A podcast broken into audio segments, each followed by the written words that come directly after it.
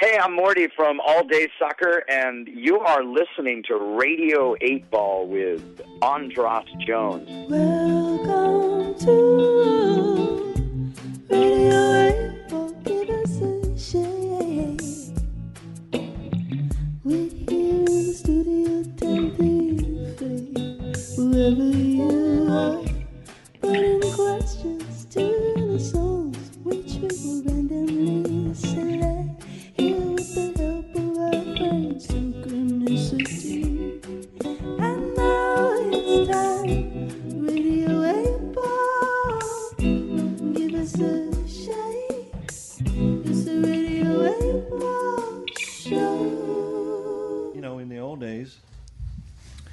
less jobs, Oh, more yeah. pay.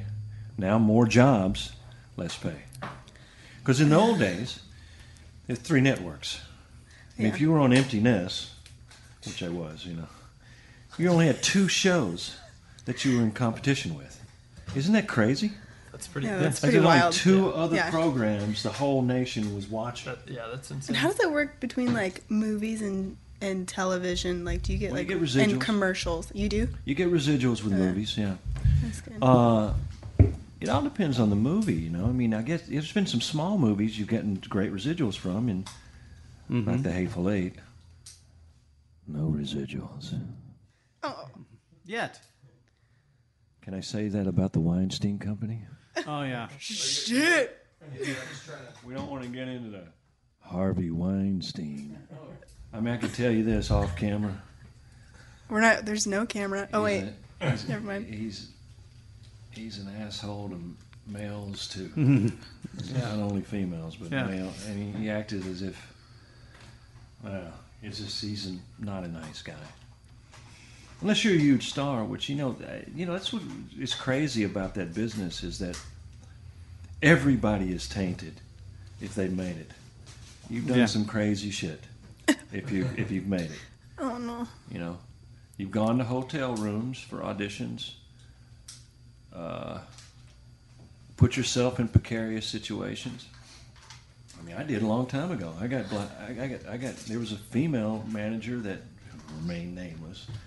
She sexually harassed me, and uh, you know, I didn't play the game, and all she, all anybody has to do is go and go. Hey, you know, Craig, he's hard to work with, and that's all they have to do. Oh, that's all they have to do. That's it.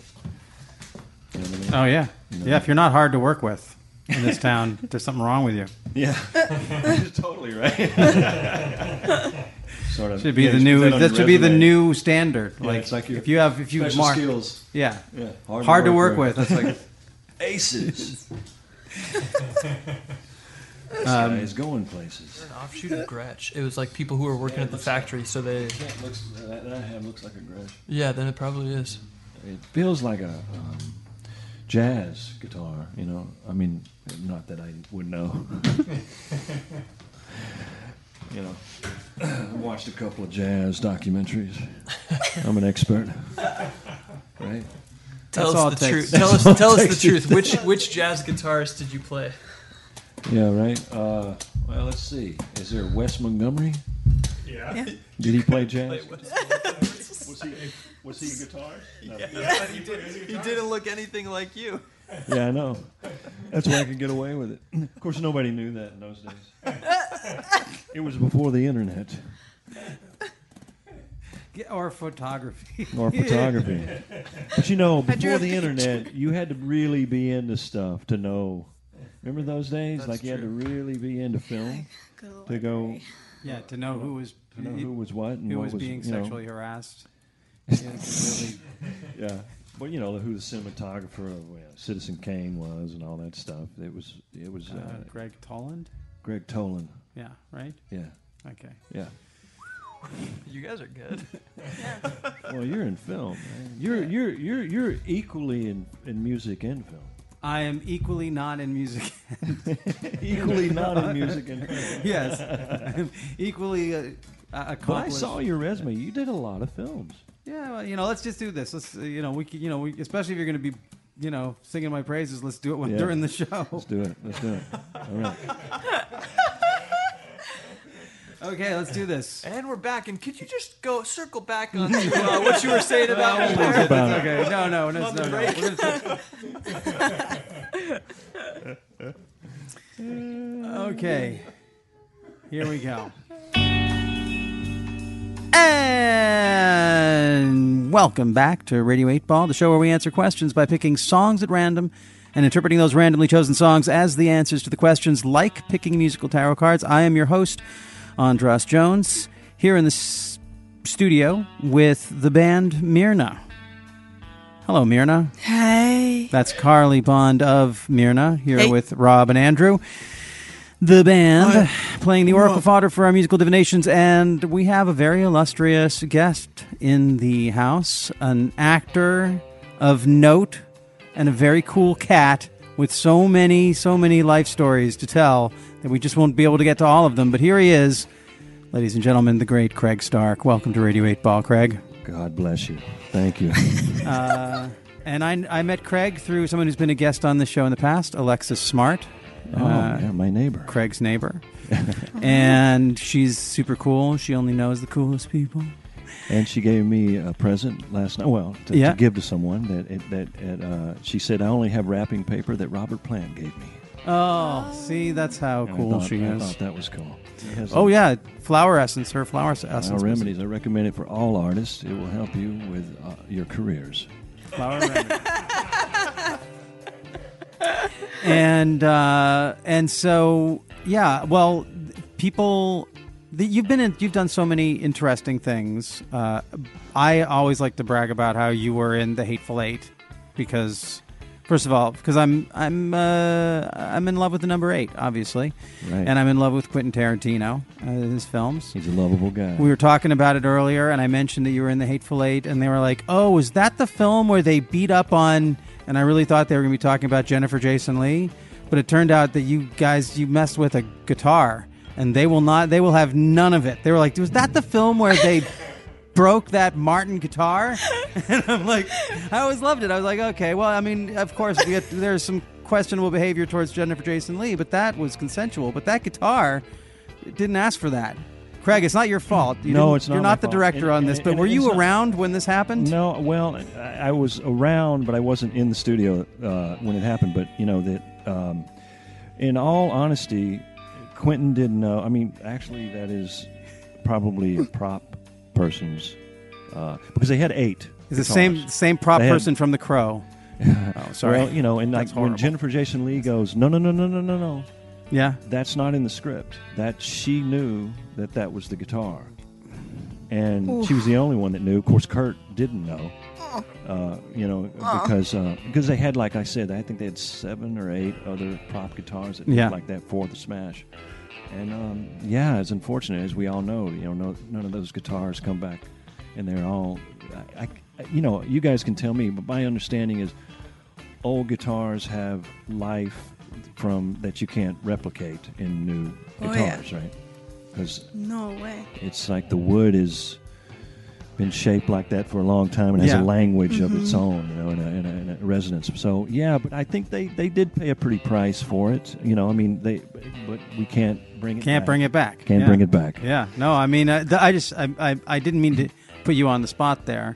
Now I want to go back and look at that moment Yeah. when Jennifer Jason Lee, when Kurt Russell takes the guitar. It's not the actress anymore. She's like, you can beat up on me all you want, but don't, no, no, no, no. Like she never says no when he's about to punch her. Oh, but when he grabs that guitar, Right, but like you know, all good actors, they, she went on with the scene because Yeah. they did. You know, they're shooting in seventy millimeter and Yeah. all that jazz. But uh, you know, th- th- an actor is in the scene, and an, it's not an actor's job to take care of props. right? That's for sure. And so I don't, you know, if there is a blame, I, you know, and I'm not saying there is, but it would, definitely wasn't Quentin or the cinematographer or the No. actor's fault. But uh, yeah, I mean, that was one of the unfortunate things about uh, the happening of that movie. When I heard about it, I, as a former musician, I thought the same thing. Like, what a what a waste of a great guitar. I mean, we're talking about how they treated Jennifer Jason Lee badly and they treated the guitar badly. They didn't treat you too nicely either. That's true. Your character ends up. We can't even say what We my can't even character say what ended up- happens to your character. I mean, did you guys see the movie? And got, Yeah. Yeah. You know who I play? No. Okay. Uh, you remember the um, story that Sam Jackson tells about Bruce Dern's son? His revenge About- against Bruce about, Dern's you know, son. and, the- uh, and the guy's walking the guy naked through the snow. That's me. and a beard down to here, so I can kind of walk the streets. But you know, um, I do get weird art sent to me uh, from fans, which I appreciate. But you know, it's, uh, I thought you were going to say I do get some weird looks in the gym. no, no, no, no, but you know, it was. Uh, it's funny. Quentin called me and asked me if I wanted to do the role, and, he, and I said, "Of course." You know, he explained the role to me. And I said, "Of course." He goes, "Well, you know, think about it. Hang up. Think about it. You know, because it is nudity and all that." And so I had to hang up, and you know, I was sitting there waiting just to call him back, and I called him back like 20 seconds later and said, "I'll do it." Because I mean, you know, like one guy, you know, I get crap from people. Can you say crap on Yeah, the radio? there's a podcast. You can say whatever you want. Okay. I You could sh- actually say what they did to you Uh, well, in the film. oh, well, I mean, for those of you who haven't seen it, I uh, he walks me, tortures me. Uh, you know, it walks me naked through the snow, um, and you know, I'm begging for a blanket that he never gives me, basically. And um, I even do a sexual act to try to get the blanket, which uh, you know, we're method actors, but I had to tell my mom I really didn't give Sam Jackson the blowjob. um, but Did that disappoint her, or did that was that she was hoping that? Would, no, well, my mom called me up and she's so proud she was going to bring the church group to the movie. to the Hateful Eight? to the Hateful Eight of all movies, and um, you know because my mom's, you know, she, I'm from a very small town in the South, and you know she's um, a pillar in the community, and and everybody supports everybody back there, and she's very proud, and and of course I had to tell her about you know what was going on, and she goes, "Oh well, it's acting, right?" I said, "Yes, mom. It's it's all fake." You know, uh, I mean, you know, guys have come up to me and goes, "Hey, how was it giving Sam Jackson a blowjob?" And I and I always tell them the price that they paid me to do that, so Right. and they shut up, which I won't tell, Yeah. tell the audience what they paid me. Well, I mean, here's the thing: in that film, I think you have to see it a couple of times because there's several things happening at once, and that's why I shot it in 70 millimeter, and that's why you you know when you see it in the theater in a big screen, which any movie, in my opinion, should be bigger than you. The screen actually should be bigger than you because mm. Then you can see things that you can't see on a small screen. I mean, I'm a big, you know, I, I don't see any movie on an iPad or uh, or even my television screen, which is huge. You know, it's like 80 inches. But when something's big, especially in that movie, you know, he got criticized for shooting it in 70 millimeter, and he, it, most of the scenes are indoors. But uh, if you watch it uh, several times, there's several things happening at once that you can get from the 70 millimeter because you know it, it's something happening over here that that someone doesn't know about over here, and it's and it, pieces uh, of, of the puzzle kind of fall together in different ways with every showing. Mm-hmm. But um, you know, um, in this day and age, you get. Uh, you know, I don't know uh, how long movies stay in the theater anymore, unless they're you know a Marvel comic book. Um, Well, thing. luckily Quentin Tarantino owns a theater, so he can keep.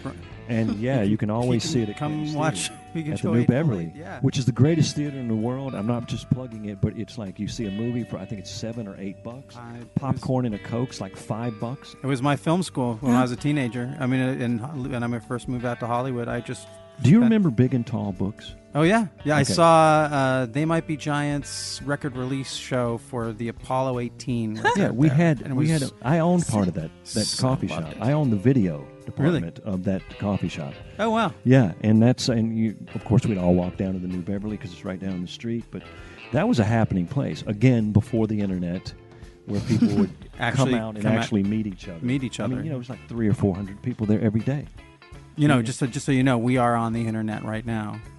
I'm not putting down the internet. You can put it down. I'm just saying.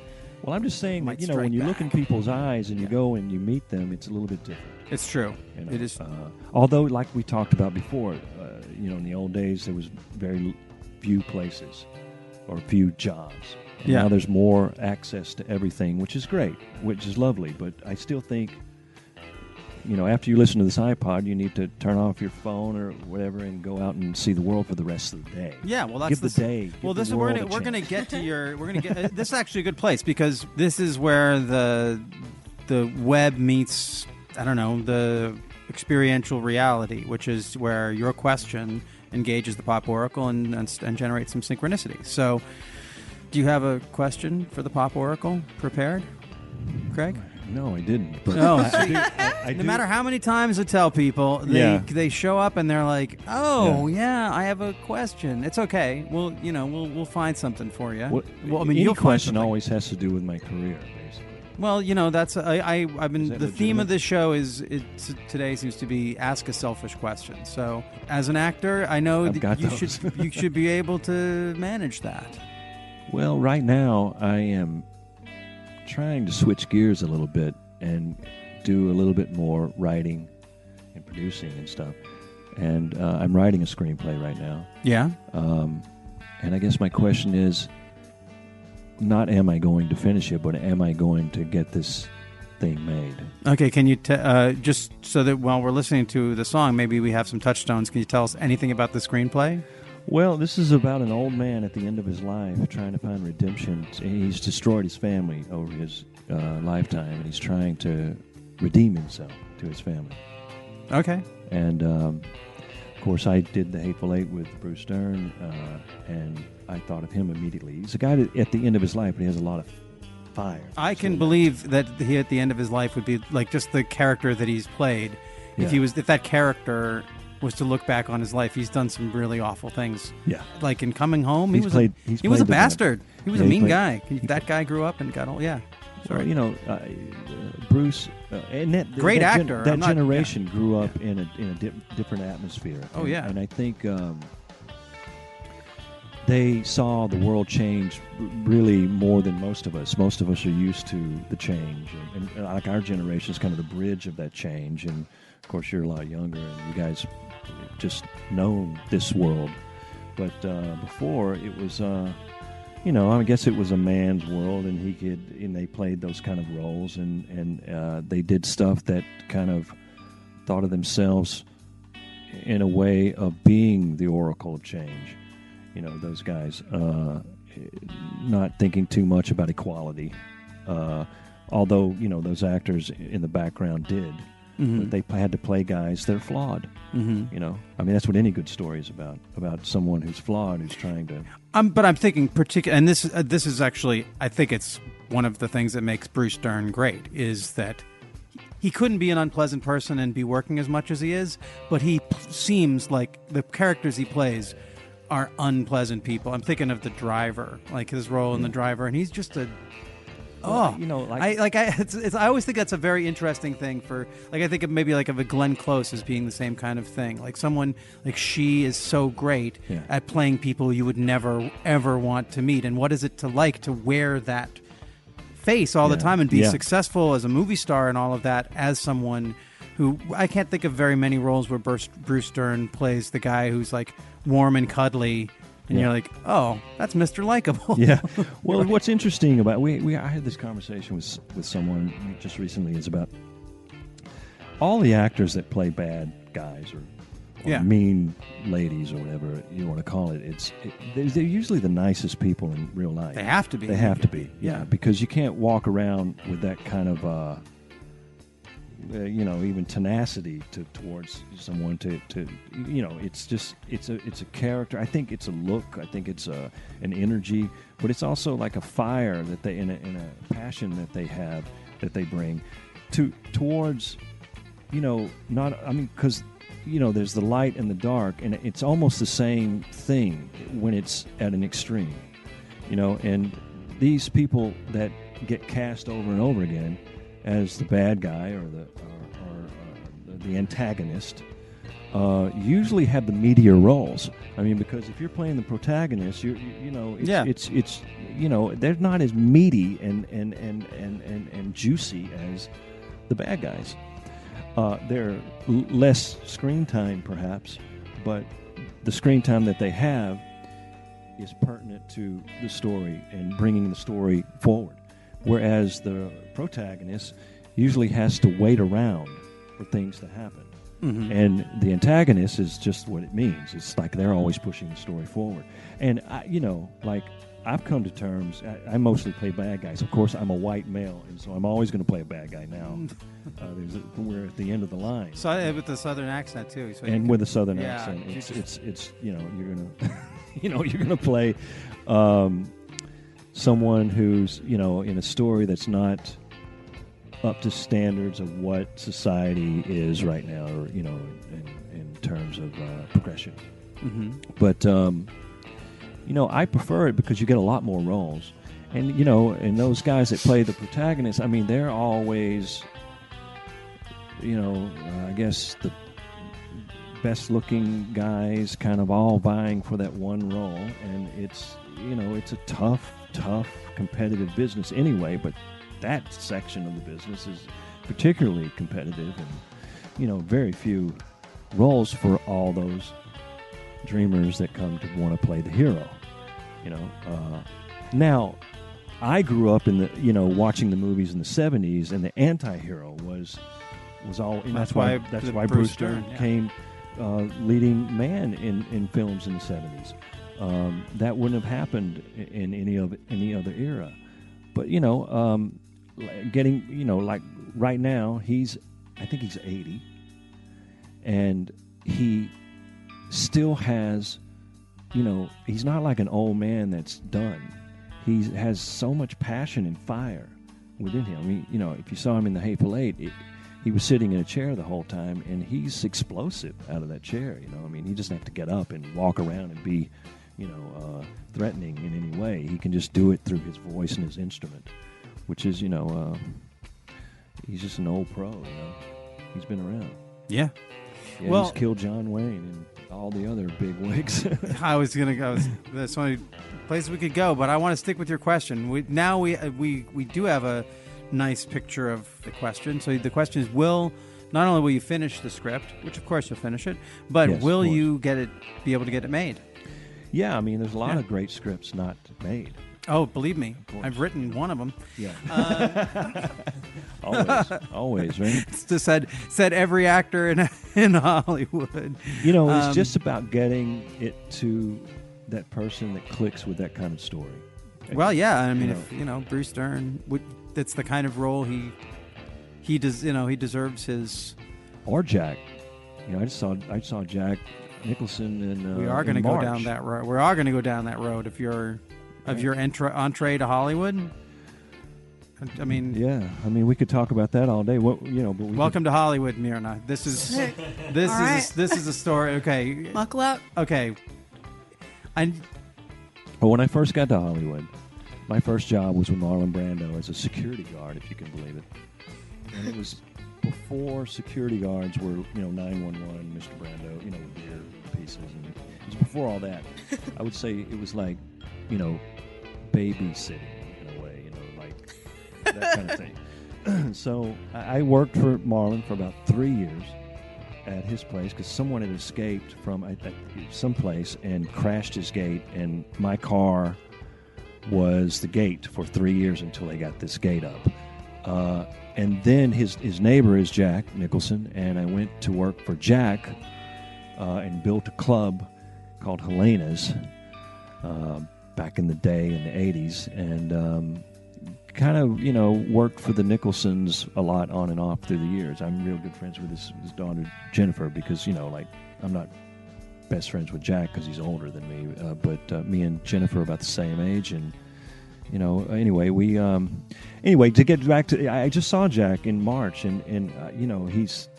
I mean, that guy is. He's in such great shape. I mean, I know there's rumors stuff that he maybe doesn't. I, I don't know what the rumors are, but like he hasn't worked in a while, and I think it's just because it. Ha- you know, he's waiting around for a great script, and there's not a lot of great scripts anymore. You know, because I don't know. You know, I guess he's not given the roles like uh, with any person. You know, the bulk of the roles, or, or, or you know, also, I mean, for a guy like him, Certain age. he's got to be setting the bar Very really, high. really high. Yeah. Like, why, Yeah.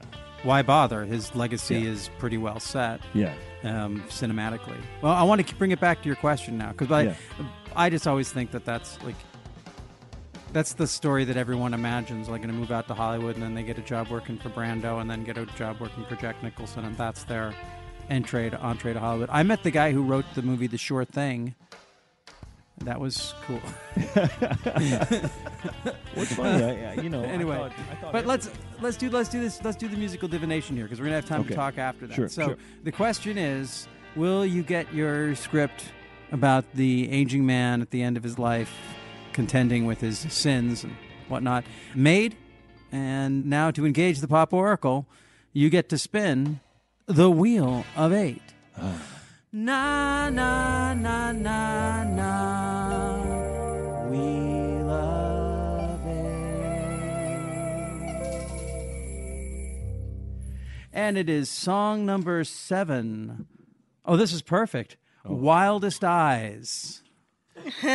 Wild. Because that's Bruce Dern's eyes. Oh yeah, that's great. Sir Jack Nicholson's. I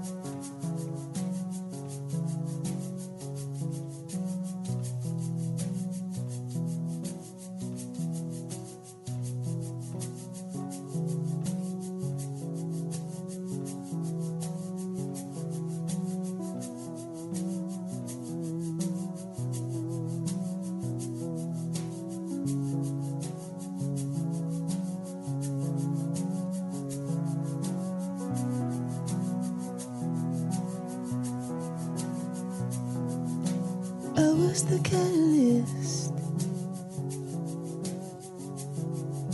The last straw had your tongue tied. When we first kissed.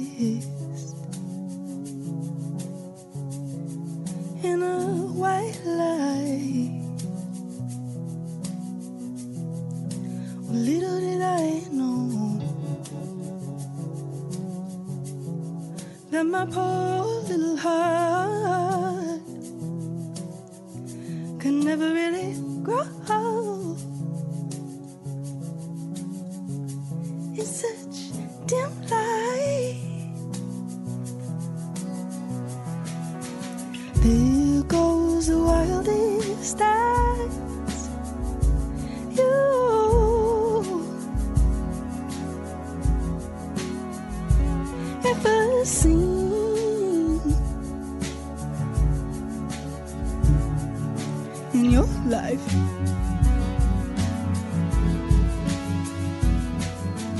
Here comes the bitterest part.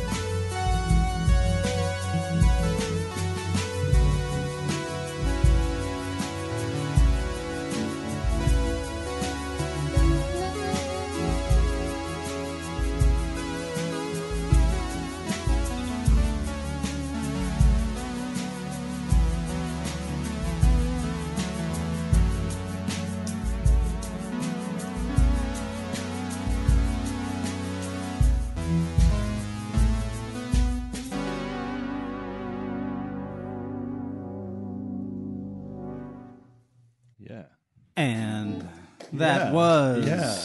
Wildest Eyes from Myrna. the answer to Craig Stark's question Will he get his screenplay about the older gentleman at the end of his life, potentially with Bruce Dern, potentially with Jack Nicholson, potentially with some other old Potentially geezer? Any big star that can Uh, get will it will it get will it get made? Yes. So uh, so before we get into the interpretation, a beautiful song, really Yeah. gorgeous song. Carly, you want to tell us a little bit about the background, where it comes from? Uh, sure. Uh, I think it comes from a little place of resentment and anger. Um, just for the, I guess, like for dishonesty and um, untruth, with like an untrue heart. mm-hmm. Yeah. Wow, I that get fits the business, doesn't Yeah. it? Yeah. and I, I was curious what uh, you had that that thing where you said in your life, like where the, you did the stylized vocal, you, everything. You have this very hypnotic tone, and it was almost it was like an like a an actor actory moment in it. Is there what was that? Uh, what are you thinking of when you do like what is that? I love Kate Bush. Yeah, Um, yeah, Kate Bush and David Bowie helped me out a lot this year. Uh huh. being being more sassy in myself, I guess. I like it. Um, but I think those are just like the hard hitting points of the chorus, I just I was, dropping bombs. Yeah, it was good. I liked it. it had impact. It had impact. So, so Craig, now what did you? Uh, were there any? Was there anything part of anything in there that? Look at the lyrics. Okay, here. Look, Sorry, I wrote them the- in the car. look on those those. Yeah, white lies. You know, I mean, the last straw. I mean, this guy, you know, it's, it, it fits because this is my answer to being at the end of my rope with this business. hmm You know, because uh, there is a, you know, there is so far you can go uh, with the bullshit Yeah. you know and uh yeah i mean all of it is explains my heart when i wrote this you know when i when i got into it and tried to like said i'm, I'm done with all this crap and i want to write because this this is basically kind of a not a true story because it's all uplifted but it's kind of based on my dad uh, kind of based on uh, you know um, family that um, can't communicate. So I have to write a story that is, um, you know, gets all these uplifted parts, which aren't necessarily true that my family has gone through, but I, I needed to show them that we can come through life and forgive each other because I, you know, in, in a way, I think human beings have value in forgiveness. Um, and otherwise, I mean, where do you set the value? Um, how many cars or how many, how much they have or, you know, what, what they, what they, uh, materials that they have. It's, it's about, because any relationship that is i- i- of value in your life is how much you've forgiven that person for being imperfect because Mhm. nobody is perfect. And this is where you start. That's for sure. Yeah. this song, these lyrics are, you know, it's it's. What So- about that line about the nihilist? I, I, I loved. Uh, I just like when I saw that when with I your saw that crossed. when I, yeah when I saw that line coming and I knew the melody line, I was like, oh, first it's just like there's a songwriter in me like, oh, this is going to be nice. That's going to fit really nice into the phrasing. And what are you looking? Looking for a nihilist. new. Like that's really nice and Huh? You're, look- you're looking for a new. I can't read his writing. Uh, The la- the second to last line. looking looking for a new surface. I mean, the, the the direct hit of the people you were talking with and the the wild eyes was really great. And then the I was the catalyst. Uh, that's I mean that's probably why I like the nihilist, the catalyst nihilist. Like they're both in the same rhyme scheme, and those are the kind of words that I enjoy in songs.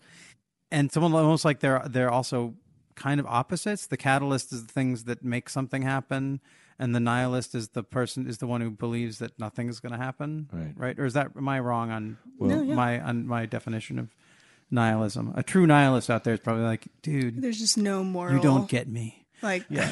bel- no moral compass or value or like Yeah. bel- any belief. Yeah.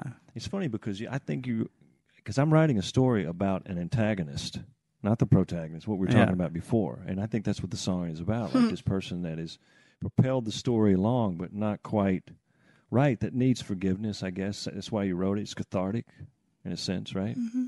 Or I mean, maybe did you he's write it never about a certain person in mind? maybe or Not, not to give too not- much away. not totally, but yeah. There was a um, there was a catalyst. There was a moment person. that catalyst that was the catalyst for this. Yeah. yeah. Yeah. And then later it, like, you know, like little lies they they turn into they just snowball, you know. Yeah. And one person is affected more than the other. God, And that I that- think and then it about just that is turns exactly into- what the script is about. You know what I Is mean? like little lies building up on Yeah. on top of each other on top of each other. Yeah, because I mean the whole thing, like I said, is at the end of his life, and it things didn't happen. And, you know, it just wasn't Mm-hmm. Yeah. one happening. It Yeah. was all these things that Yeah. kept building upon each other. You know that Some Drove a people get lucky and they get shattered early on and other people just continue to snowball out of right, out of right, control. right. God, thank you. That is, you've actually inspired a little rewrite. Yeah. I mean, to keep that theme going, you know, yeah. because you always feel like you need some big happening in a screenplay. yeah. but it, it, it, it, in a way, you know, this guy's looking back at his life, and there there is a night that I put in that certain things happened because I felt like it needed to be in there. But now I don't think so. I think it's enough to have, you know, you, you when you're, you know, when you felt like all this stuff has been done to you, you don't need to pinpoint one thing. I mean, you know, mm-hmm. that's how it is in an argument. What did I do? Name one thing. Well, I mean, you know, it's not it's Yeah. not about that. It's about Yeah. like, you know, the accumulation of all this white lie or lies upon lies that mm-hmm. have to you have to keep it up after that, you know. You have to mm-hmm. keep up the story, you have to keep up the the front. And what does that do to uh, the rest of your makeup? That's And it- like the karma of it, right? right. Yeah. seeps Well, it's actually that stuff. else. That stuff is when it's not communicated, and it just keeps building. and It keeps building, and you can't communicate about it. And it's the you know, especially in families, you know, you have to be able to communicate to, to in order to. I mean, you know, you can't get rid of family. I know there's a big thing that because I've been ghosted before. You can just leave someone, and you don't have to deal with them anymore, but you have to deal with family Yeah. and that's that's that that's what you, this is somebody you have to deal with. This is something that they've accumulated and Mm-hmm. accumulated, and you're actually confronting it in the song. I mean, not to say it was one person, but Oh, it yeah. was it was the idea of that Yeah. that's been happening. Yeah, Yeah. It's pretty Well, good. unbelievable. Yeah. Well, believe it. Yeah, I believe it now. Believe it. Thanks for listening to Radio 8 Ball. If you enjoy the show, please subscribe to us on iTunes or Stitcher, and check out our website and the links provided for info about past and future shows on the Radio 8 blog, our ongoing Patreon campaign, and where you can download our Radio 8 Ball app that allows you to engage the Pop Oracle directly in the form of every song ever performed in the history of Radio 8 Ball. I hope today's musical divination brings and brought the sync to you wherever you are. And until next time, I'm your host, Andras Jones, wishing you lots of spine tingling synchronicities, connections with the natural world, and all the inspiration you can handle. It's the Radio 8 Ball Show.